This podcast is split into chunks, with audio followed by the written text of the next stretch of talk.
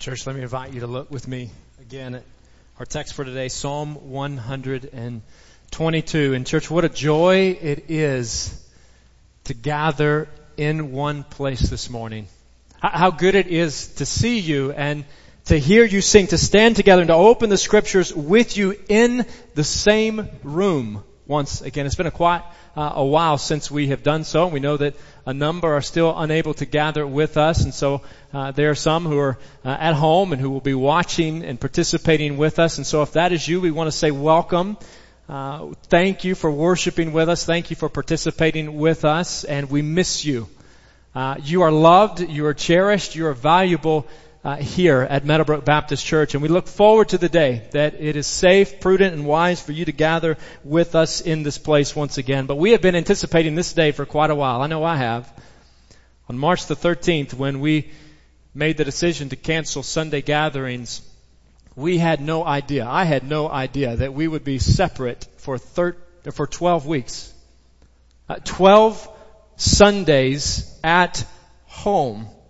Now, I hope that you're excited to be here, to be in this place this morning. For here we are assembled in one room, young and old, an intergenerational body of believers coming together for one purpose, and that purpose is to glorify the name of Jesus Christ. And I want uh, us to think of today, this day, June the 7th, 2020, as a special day uh, in the life of God's people. No doubt there are some uh, churches, some gatherings that have not yet been able to resume uh, gathering for worship and others that have already done so. But for us, today is the day. Today is a special day to celebrate uh, our common faith and commitment to our Lord Jesus Christ. This is a day of rejoicing. So friends, let's rejoice in the opportunity to gather for worship. Let's rejoice today. We have reason to rejoice today. Even though today looks different, it feels different than it ever has before for us. Today is a day for God's people to rejoice in this, play, this place. I can't see your smiles uh, this morning. Sometimes eyes are telling. Uh, other times maybe uh, not so much. It'd be good to see some squinty eyes on occasion today. But can't you see the smile on King David's face as he sings? I, I rejoiced with those who said to me, let's go to the house of the Lord. You may notice in your Bibles that this psalm is labeled a song of ascents. In fact, the surrounding Psalms in God's Word, Psalm uh, 120 all the way through 134 are all labeled a song of ascents, which uh, means that they were used, they were sung as Israelite pilgrims journeyed up the mountain to the temple in Jerusalem for one of three annual festivals. In fact, I think we have uh, a picture to put on the screen of the steps leading up to the Temple Mount in Jerusalem. It was an ascent. And so these songs were used as the Israelites prepared to go to the temple and to worship the Lord together at one of three annual festivals. One of those festivals, festivals uh, was the festival of unleavened bread, also known as Passover. Another was the festival of weeks, also known as Pentecost. Uh, another was the festival of tabernacles or booths, which was a time of remembering God's protection, His provision of His people after He delivered them from slavery in Egypt. And in the agrarian environment of ancient Israel, farmers would labor. They would work hard night and day to gather in the harvest. Anybody grow up on a farm or been around a farm or ever participate in some sort of harvest? Uh, no doubt, I imagine quite a few of you at some point or another. Well, for them, prior to Pentecost, it would be the spring grain harvest of, of barley and wheat. Prior to the Festival of Tabernacles, it would be the fall harvest of grapes and other summer fruits. And on both occasions, Israelites would work long and hard to bring in the harvest, and then they would set out on their journey. They would travel to Jerusalem to give thanks to the Lord of the harvest.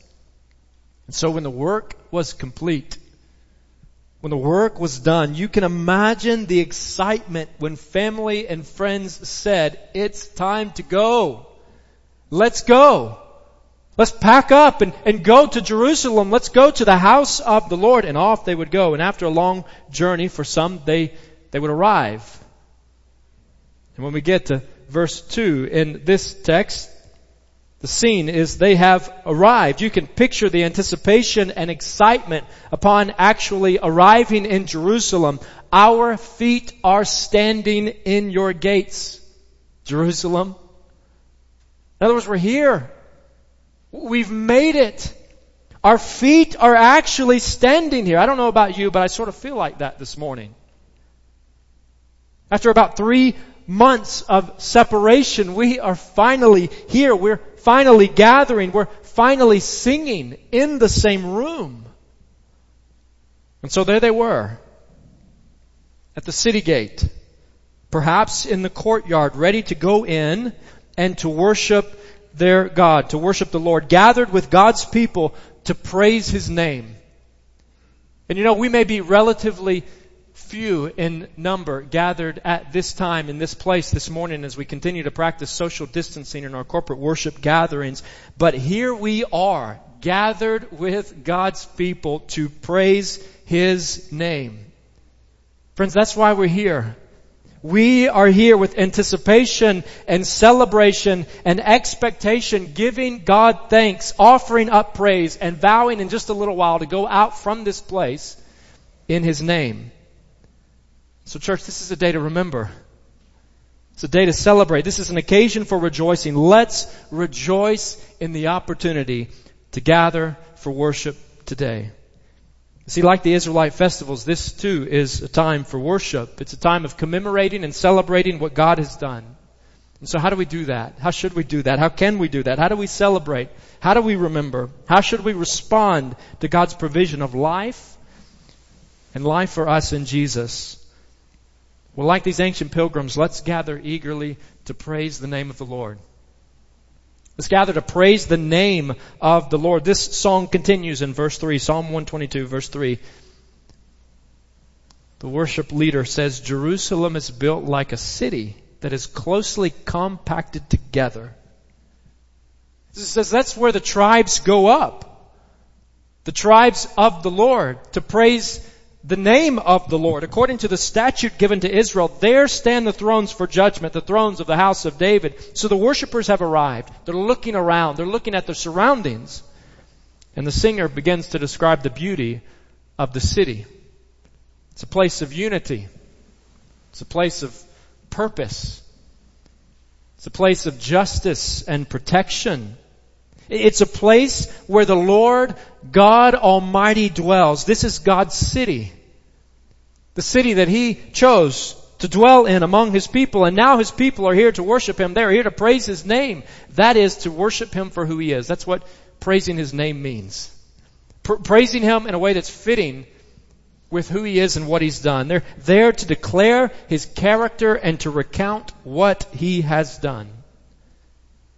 Friends, I want you to know that is why we are here today.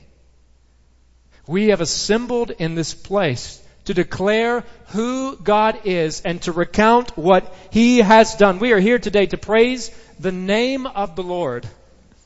To praise Yahweh, the Lord God Almighty, who is the Lord we have now come to know as Jesus our Savior. He is the one who remembers His people. Friends, He is the one who is both just and holy. He's the one who's eternal and righteous and true. He is the one who is gracious and compassionate, who is slow to anger and abounding in steadfast love for us. Friends, we've, we've gathered here to worship God in response to His ongoing provision and His obvious presence. We've come to praise Him for making us. We've come to hear what the author of life has to say to us. We've come to experience His presence among the worshiping community. We've come to thank Him for His protection during a pandemic. We've come to celebrate the Savior that God has sent to rescue us. And so friends, we, have come to lay our lives before Him once again, saying, Lord, I am yours. You are worthy of my praise. You are worthy of my life, and I desire to follow you, whatever that looks like. I am yours. Take my mind, take my mouth, take my resources, my treasure, my money, take my hands, my feet, take all of me and use it, Lord, to glorify your name. To bring glory to your name right here in Birmingham, Alabama and in Jerusalem and to the ends of the earth. Friends, God is here this morning. He is here. The Lord God Almighty is in this place and we are His and we are here to celebrate His arrival among us and His presence within us. And because of what Christ Jesus has done, because of what the Messiah has done, we've been invited in. We've been invited to be part of the community.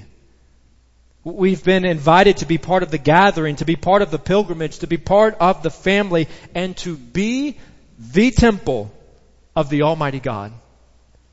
That's how the Bible speaks of us, believers, followers of Jesus. The Bible addresses Gentile Christians in this way, saying you are no longer foreigners and strangers, Ephesians chapter 2, but fellow citizens with God's people and also members of his household. In other words, you're part of his family. Built on the foundation of the apostles and the prophets with Christ Jesus himself as the chief cornerstone. The Bible says in Him, in Christ, in Jesus, the whole building is joined together and rises to become a holy temple in the Lord. And in Him, you too are being built together to become a dwelling in which God lives by His Spirit. Don't miss that. Don't miss that. Bible is saying that we no longer go to the temple to worship. We no longer ascend the mountain, so to speak, to the temple of God. We are the temple.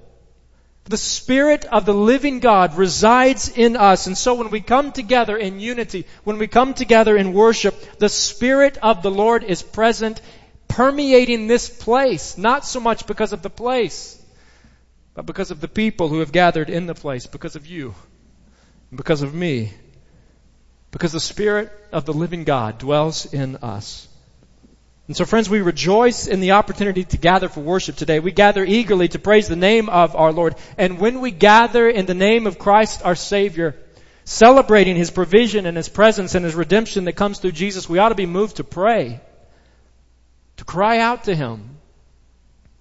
He calls us, He invites us to, to bow before Him in prayer. We ought to be moved to pray like David like the worshiping community, again and again and again, we ought to be moved to pray and to pray specifically for the peace of Christ to permeate places on earth where His people gather to worship Him. That's what's going on in this psalm. Let's pray for peace among God's people on earth. Pray for peace among God's people on earth. The pilgrims have arrived at the place of worship. By the time we get to verse 6, They've come to Jerusalem, the city of God, and the song leader instructs them, verse 6, pray for the peace of Jerusalem. Pray for the peace of this place. May those who love you be secure. May there be peace within your walls and security within your citadels. For the sake of my family and friends, I will say, peace be within you. For the sake of the house of the Lord our God. I will seek your prosperity. And so here's the deal. They prayed for Jerusalem's peace. They prayed for its stability, protection against enemies. They prayed for its ongoing accessibility so that they could continue coming to the house of the Lord so the religious gatherings and celebrations could go on year after year, season after season unhindered. And so what does it look like for us to hear this call? What does it look like for us to, to heed the instruction of the psalmist here, the, the instruction of the Lord through the psalmist here, pray for the peace of Jerusalem. What does that look like? Should we pray for Jerusalem's peace? Absolutely. We should pray for peace in the Middle East. We should pray for fighting over religion and resources and boundaries to cease and for the gospel to spread in that part of the world. We should pray that people would come to know and to follow Jesus. We should pray for peace in Jerusalem. But for us, I believe this is also a call for us to pray for peace right here. To pray for peace in Birmingham. Right here in the heart of the Bible Belt. in a city dotted with churches where Christians gather to worship, but a city like many across our nation today that is presently experiencing unrest in light of racial injustice and inequality, of violent protests and riots and divisive debate. A city that has been shaken up and shut down by a global pandemic. A city with, yes, a great number of believers, followers of Jesus, but friends, a city with an even greater number of unbelievers who need to hear about and respond to the grace of Jesus. So friends, let's pray for the peace of Birmingham. Let's pray for peace in Birmingham. This is where God has placed us, and as followers of Jesus, may we strive to shine the light of the gospel across this city in such a way that contributes to the kind of justice and mercy and unity that reflects the character of our God and the goal of His gospel. Let's pray. Let's pray for the coronavirus to dissipate so that churches can gather in large numbers here once again. Let's pray that we would have government leaders who honor and cherish and protect religious liberty so that believers can continue to experience the freedom to gather as God's people. Let's pray for unity and Birmingham churches that are navigating today and in the weeks ahead of navigating the challenges of regathering together for corporate worship. Friends, let's be a people who pray for justice and peace across our city and nation in the wake of a pandemic and in light of protests over the deaths of George Floyd and Breonna Taylor and Ahmaud Arbery and others. Let's pray for the evil of racism to be squelched by the light of the gospel. Friends, let's pray for peace in other parts of the world as well, where believers are persecuted and even martyred for faith in Jesus Christ. We stand alongside our sister Southern Baptist churches today and praying for the persecuted church around the world. So let's do just that. Let's pray that nations like Nigeria and Pakistan and India and Afghanistan and China and North Korea would soften their suppression of Christians and that the gospel of Jesus would spread like wildfire in those lands. And as we pray for peace among God's people here on earth, as we continue to pray for peace in that way, let's pray for the return of the Prince of Peace. As followers of Jesus who've been saved by His grace, who've been reconciled to the Most High God, the one who made us, who've been brought near through the blood of Jesus. May we pray for the, return of our King whose second coming will bring an end to all earthly trouble all sorrow and sickness, all disunity and despair and depression. Let's pray for the coming of our Savior King, whose kingdom will be characterized by perfect peace. Peace with God and peace with one another. And as is the picture here in Psalm 122, a kingdom that will be characterized by complete security and abundant prosperity for believers of every nation, tribe, people, and language celebrating the perpetual opportunity to gather in God's presence with His people and to praise Him.